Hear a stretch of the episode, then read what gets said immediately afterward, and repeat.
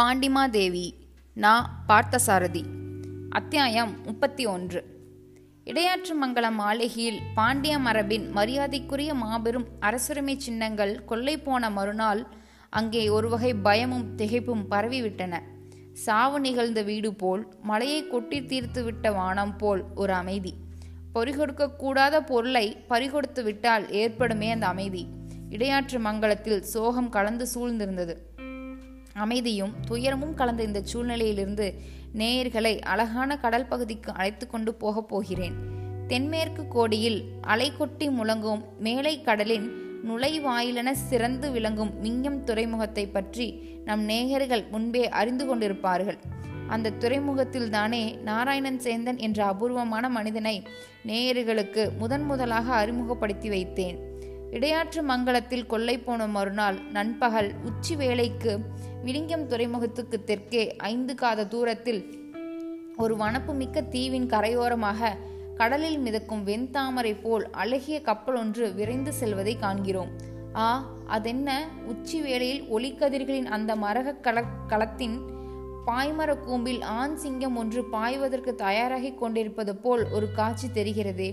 அல்ல அல்ல அது ஒரு கொடிதான். அந்த கொடி காற்றில் ஆடி அசையும் போதெல்லாம் அதில் தத்ரூபமாக சித்தரிக்கப்பட்டிருக்கும் சிங்கத்தின் உருவம் உயிர் பெறுவது உயிர் பெற்று பாய்வது போல் பார்க்கிறவர்களின் கண்களில் ஒரு பிரம்மையை உண்டாக்கி விடுகிறது.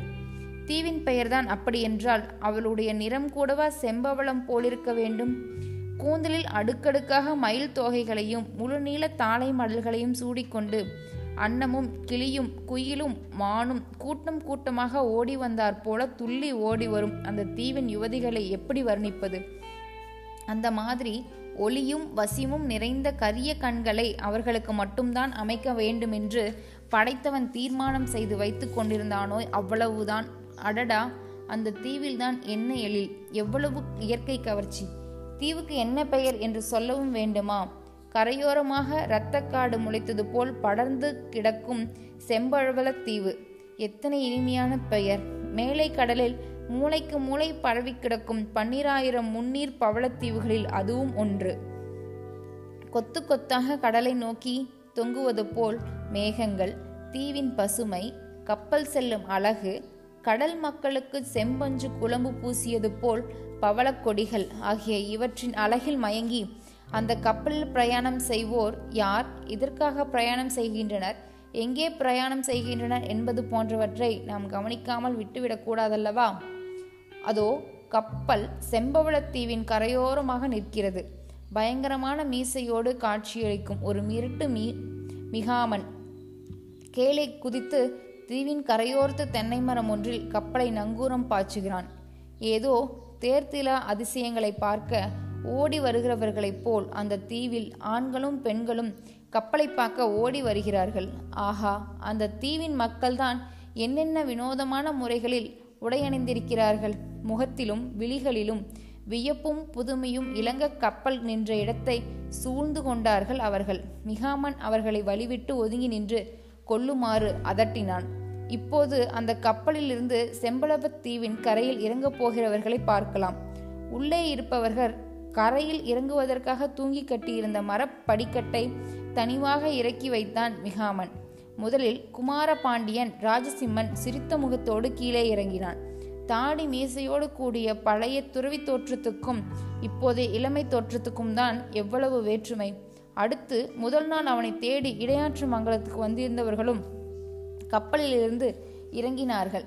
சக்க சேனாபதி இந்நேரத்துக்குள் செய்தி தென்பாண்டி நாடு முழுவதும் பரவியிருக்கும்.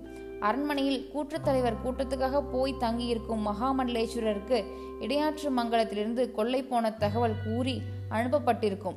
தன்னோடு கப்பலிலிருந்து இறங்கியவர்களின் மூத்தவரும் வீர கம்பீரம் துளங்கும் தோற்றத்தை உடையவருமான ஒருவரை பார்த்து ராஜசிம்மன் நகைத்து கொண்டே இவ்வாறு கூறினான். இளவரசே திருடியவர்கள் திருட்டு கொடுத்தவர்களுக்காக அனுதாபப்படுவது உண்டோ? என்றான் சக்க சேனாபதி சக்க சேனாபதி இந்த இடத்தில் பயன்படுத்த தகுதியற்ற ஒரு வார்த்தையை நீங்கள் பயன்படுத்தி விட்டீர்கள். யார் திருடினவன் யார் திருத்து கொடுத்தவன்? என்றோ ஒரு நாள் என் தலையில் சூட்டிக்கொள்ளப் போகிற முடியையும் இடையில் அணியப்பெற வேண்டிய வாளையும் இன்றே பாதுகாப்பான இடத்தில் கொண்டு போய் மறைத்து வைக்கப் போகிறேன். பொருளுக்கு உரியவர்கள் பொருளை எடுத்துச் சென்று பத்திரப்படுத்துவதை திருட்டு என்று கூறக்கூடாது. சக்க சேனாபதி சிரித்தார். கம்பீரமான ஆண் சிங்கம் போன்ற அவருடைய முகத் தோற்றத்திலும் பார்வையிலும் ஒருவித மிடுக்கு இருந்தது. அவர் முகத்தை பார்க்கும்போது பிடாரி மயிரோடு கூடிய ஒரு ஆண் சிங்கத்தின் நிமிர்ந்த பார்வை நினைவுக்கு வராமற் போகாது. வீரத்தின் மதர்ப்பும் ஆண்மையும் விளங்கும் பருத்த உயர்ந்த தோற்றம் அவருடையது. இந்த கதையில் மேற்பகுதிகளில் இன்றியமையாத சில நிகழ்ச்சிகளும் மாறுதல்களும் காரணமாக இருக்கப் போகிறவர் சக்க சேனாபதி அவர் ஈழமண்டல பேரரசின் மகா சேனாபதி குமாரபாண்டியனின் உற்ற நண்பரும் இலங்கை தீவின் புகழ்மிக்க வேந்தருமாகிய காசிப மன்னரின் படைத்தலைவர். தந்தை காலஞ்சென்ற நாளிலிருந்து ராஜசிம்மனின் இளமை காலத்தில் அவனுக்கு எத்தனையோ முறை கடல் கடந்து சென்று ஒளிந்து கொண்டு வாழ வேண்டிய நிலை ஏற்பட்டிருக்கிறது. அப்போதெல்லாம் அவனுக்கு ஆதரவளித்து உதவி செய்தது இலங்கை பேரரசே. அவன் மனச்சோர்வோடு கடல் கடந்து சென்ற போதெல்லாம் வரவேற்று ஆதரவளித்தவர்கள் சக்க சேனாபதியும் காசிபனும் தான் தென்பாண்டி நாட்டு இளவரசன் தன் அரசியல் வாழ்க்கையில் துன்பம் நிறைந்த சூழலில் கழித்த சந்தர்ப்பங்கள் கணக்கற்றவை. வளமான கடற்கரை அழகான மலைத்தொடர் இளமரக் காடுகள் குளிர்பொழில் சோலைகள் அத்தனையும் நிறைந்த ஈழ நாட்டின் சூழலில் சொந்த துயரங்களை மறந்து விடுவான் ராஜசிம்மன். அனுராதபுரத்து கற்கனவு காணும் போதெல்லாம் சோர்வும் ஏமாற்றும் நிறைந்த அவன் உள்ளத்தில் ஆயிரம் ஆயிரம் திடம் வாய்ந்த எண்ணங்களும் நம்பிக்கைகளும் முகிழ்ந்திருக்கின்றன. வாழ்க்கையின் துன்பங்களை தமிழ்நாட்டிலும் அவைகளை மறக்கும் இன்பங்களை ஈழ நாட்டிலும் அபி அனுபவித்தான் ராஜசிம்மன். இப்போது ஈழ நாட்டின் படைத்தலைவர் இந்த மரக்களத்தில் அவனை அங்கேதான் அழைத்து கொண்டு போகிறார்.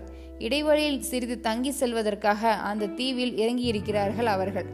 சக்க சேனாபதியும் ராஜசிம்மனும் கரையில் இறங்கி நின்று பேசிக் கொண்டிருந்த நேரத்துக்குள் அந்த கப்பலில் அவர்களோடு வந்திருந்த ஆட்கள் தீவின் கரையில் ரத்தின கம்பளங்களையும் சித்திர துணிகளையும் கொண்டு தங்குவதற்கு ஒரு அழகான கூடாரம் அமைத்து விட்டார்கள். தென்னை மரக் கூட்டங்களில் இடையே காற்றில் ஆடை அசையும் பசுந்தோகைகளில் கீழே எழும்பி நின்ற அந்த சித்திர கூடாரம் மண்ணை பிளந்து கொண்டு தானே மேலே வந்து தோன்றும் மலர் வீடு போல் காட்சியளித்தது. அன்றைய இரவு முடிய அங்கே பொழுதை கழித்துவிட்டு மறுநாள் காலை மறுபடியும் கடற்பயணத்தை தொடலாம் என்பது சக்க சேனாதிபதியின் திட்டம். தங்குவதற்கு அத்தியாவசியமான பொருட்கள் மட்டும் கப்பலில் இருந்து கூடாரத்துக்குள் இறக்கி வைக்கப்பட்டன. நீராடி உணவு முடித்ததும் அன்று பகல் முழுவதும் ராஜசிம்மனும் சக்க சேனாபதியும் கூடாரத்தில் ஓய்வு பெற்று நிம்மதியாக உறங்கினர். கதிரவன் மலைவாயில் விழுகிற நேரத்துக்கு குமாரபாண்டியனும் சக்க சேனாபதியும் அந்த அழகிய சீ தீவை சுற்றி பார்த்துவிட்டு வரலாம் என்று புறப்பட்டனர். உடனிருந்த ஆட்கள் கப்பலத்துக்கும் கூடாரத்துக்கும் காவலாக இருந்தனர். மாலை நேரத்தில் அந்த தீவின் அழகு பன்மடங்கு மிகுதியாக தோன்றியது. வானப்பரப்பு முழுவதும் குங்குமம் குழம்பும் கீழே கடலில் மிதக்கும் பசுமை கனவு போல் அந்த தீவும் இருந்தது. விந்தையும் வினோதமும் பொருந்திய கடல்படு பொருட்களான சங்கு முத்து சிப்பிகள் சலங்கைகள் பல நிறம் பொருந்திய கடற்பாசி கொத்துகள். இவற்றையெல்லாம் குவியல் குவியலாக குவித்து விற்கும் தீவின் கடை வீதிக்குள் அவர்கள் நுழைந்தார்கள். சக்க சேனாபதியும் அழைத்து கொண்டு அந்த கடைகளின் ஒன்றை நெருங்கினான் தென்பாண்டி நாட்டு இளவரசன் ராஜசிம்மன். வனப்பும் வாலிப்பும் நிறைந்த உடலோடு சிரிப்பும் மலர்ச்சியும் கொஞ்சம் முகத்தையுடைய இளம் பெண் ஒருத்தி அந்த கடையில் அமர்ந்து வியாபாரம் செய்து கொண்டிருந்தாள். முற்றிலும் கடலில் கிடைக்கும் அலங்கார பொருட்களாலேயே அவள் தன்னை அலங்கரித்துக் கொண்டிருந்தாள். கழுத்தில் முத்து மாலை செவிகளில் முத்து குண்டலம் நெற்றியில் முத்துச் சுட்டி கைகளில் சங்கு வளையல் கால்களில் முத்துச் சிலம்பு அள்ளி முடிந்த அழக பாரத்தில் இரண்டொரு மயில் கண்களை தோகையிலிருந்து பிரித்து செதுகியிருந்தாள் அவர்களை கண்டதும் தோகையை வைத்து கொண்டு எழுந்திருக்கும் இளமையில் போல் பாதங்களில் சிலம்பொலிக்கு எழுந்து நின்று அவள் வரவேற்றாள். அடடா அப்போது அந்த பெண் சிரித்த சிரிப்புக்கு தான் எவ்வளவு கவர்ச்சியும் ஆற்றலும் இருந்தன. சக்க சேனாபதி இந்த தீவின் கடலில் சிப்பிகளில் மட்டும் முத்தும் பவளமும் விளையவில்லை. இங்குள்ள பெண்களின் வாய் இதழ்களிலும் வாய்க்குள்ளும் கூட பவளமும் முத்தும் விளைகின்றன போலும் என்று மெல்ல அவர் காதருகில் சிரித்து கொண்டே சொன்னான் குமாரபாண்டியன். அவர் முகத்திலும் புன்னகை அரும்பியது. சிறிய செவ்வில நீர் அளவுக்கு வலப்பக்கமாக வளைந்து செந்நிறத்தோடு அழகாக விளங்கிய ஒரு சங்கை கையில் எடுத்தான் இளவரசன். பவளத்தில் கைப்பிடியும் முத்துக்களில் விளிம்பும் கட்டி வைத்திருந்த அந்த சங்கு அவனோட உள்ளத்தை கவர்ந்தது. ஆனால் இதென்ன? அவன் அதை கையில் எடுத்ததை பார்த்ததும் கண்களில் கலவரமும் முகத்தில் பதற்றும் கொண்டு தோன்ற நின்ற இடத்திலிருந்து ஓடி வந்து அந்த பெண் அவனுடைய கைகளை இறுகி பிடித்து கொண்டான். இளவரசனுக்கு சிரிப்பு வந்தது. சிறிது சினமும் உண்டாயிற்று. பூவை காட்டிலும் மென்மையான அந்த பட்டு கைகள் தன்மேல் தீண்டியதால் ஏற்பட்ட உணர்வு அவன் உடலில் பாதாதி கேச பரிந்தயம் பரவியது. சிரிப்பு சினம் சிருங்காரம் மூன்று உணர்ச்சிகளும் பதிந்த பார்வையால் அவள் முகத்தை உற்று பார்த்தான் அவன். அப்போதுதான் பூத்த கருங்குவளை பூக்களைப் போல் நீண்ட குறுகொன்று இருக்கும் அவள் கண்களில் பயத்தையும் பரபரப்பையும் அவன் கண்டான். அந்த நிலையில் ஏதோ பெரிய நகைச்சுவை காட்சியை கண்டுவிட்டவர் போல் இரண்டு கைகளாலும் வாயை பொத்திக்கொண்டு அடங்க முடியாமல் குலுங்க குலுங்க சிரித்தார் சக்க சேனாபதி. ஒரு கணம் ராஜசிம்மன் தயங்கினான். அந்த பெண்ணின் கைகளிலிருந்து தன்னை எப்படி விடுவித்துக் கொள்வதென்று திகைத்தான். ஏதேது? இச்செம்பளவத்தீவில் பெண்கள் எல்லாம் பெரிய வம்புக்காரர்களாக இருப்பார்கள் போலிருக்கிறதே அவன் சக்க சேனாபதியை பார்த்து கூறுகிறவனைப் போல் இதழ்களில் குறும்பு நகை நெளிய அவளை பேச்சு கிழுத்தான். வருகிறவர் அளவுக்கு மீறி துணிச்சல் உள்ளவர்களாயிருக்கும் போது நாங்கள் வம்புக்காரர்களாக மாறுவது வியப்பில்லையே. நீ சங்கு விற்கிறவள் நான் வாங்கப் போகிறவன். வாங்க இருக்கும் பொருளை எடுத்து பார்ப்பதற்கூட நான் உரிமையற்றவனாம். சங்கு என்றால் ஒரு பொற்களஞ்சுக்கு ஐந்தும் ஆறுமாக அள்ளி கொடுக்கின்ற சாதாரண சங்கு இல்லை இது. வளம்புரி சங்கு. இதன் விலை ஆயிரம் பொற்களஞ்சுகள் இந்த தீவின் எல்லையிலேயே இந்த மாதிரி சங்கு ஒன்றுதான் இருக்கிறது. இதை விற்க வேண்டுமானால் யாராவது பேரரசுகள் வாங்க வந்தால் தான் முடியும் என்று என் தந்தை சொல்லி இருக்கிறார் பெண்ணே பேரரசர் கிடக்கிறார்கள். அவர்கள் எல்லாம் பேருக்குத்தான் அரசர்கள். நான் இரண்டாயிரம் பொற்களஞ்சுகள் தருகிறேன். இந்த சங்கை எனக்கு விற்பாயா? இல்லை பொய் சொல்கிறீர்கள். நீங்கள் உங்களை பார்த்தால் உங்களிடம் இரண்டு பொற்களஞ்சுகள் கூட இருக்காது போல் தோன்றுகிறது. நீங்கள் என்னை ஏமாற்ற பார்க்கிறீர்கள். மரியாதையாக சங்கை வைத்துவிட்டு போகிறீர்களா இல்லையானால்? அடடே உன் கோபத்தை பார்த்தால் என்னை இப்போதே அடித்து கொன்று விடுவாய் போலிருக்கிறதே. வேண்டாம் தோ வாங்கிக்கொள். இப்படி சொல்லிக்கொண்டே சக்கசேனாபதியின் பக்கமாக திரும்பினான் ராஜசிம்மன். அவர் இடுப்பிலிருந்து தயாராக எடுத்து வைத்துக் கொண்டிருந்த இரண்டு பட் பட்டுப்பை முடிப்புகளை அவன் கையில் கொடுத்தார். அவன் அதை வாங்கி அந்த பெண்ணின் கையில் கொடுத்தான். பைகளை வாங்கி பிரித்து பார்த்த அந்த பெண் ஆச்சரியத்தால் வாயெடுத்து போய் நின்றாள். பை நிறைய பொற்களஞ்சுகள் மின்னின. அவர்களிடம் மன்னிப்பு கேட்க வேண்டுமென்று தலை நிமிர்ந்து பார்த்தபோது அவர்களை காணவில்லை. தொலைவில் கடைவீதி திரும்பும் மூலையில் கையில் வளம்புரிச் சங்கோடு அந்த இளைஞனும் அவனோடு வந்த முதியவரும் வேகமாக செல்வது தெரிந்தது. அளவொத்து மேலெழும்பிய தனியும் இரு செவ்விட நீர் காய்கள் போல் நெங்க நெஞ்சங்கள் நிமிர்ந்து தனிய கடைவீதி மூலையை பார்த்து பெருமூச்சு விட்டாள் அந்த பெண்.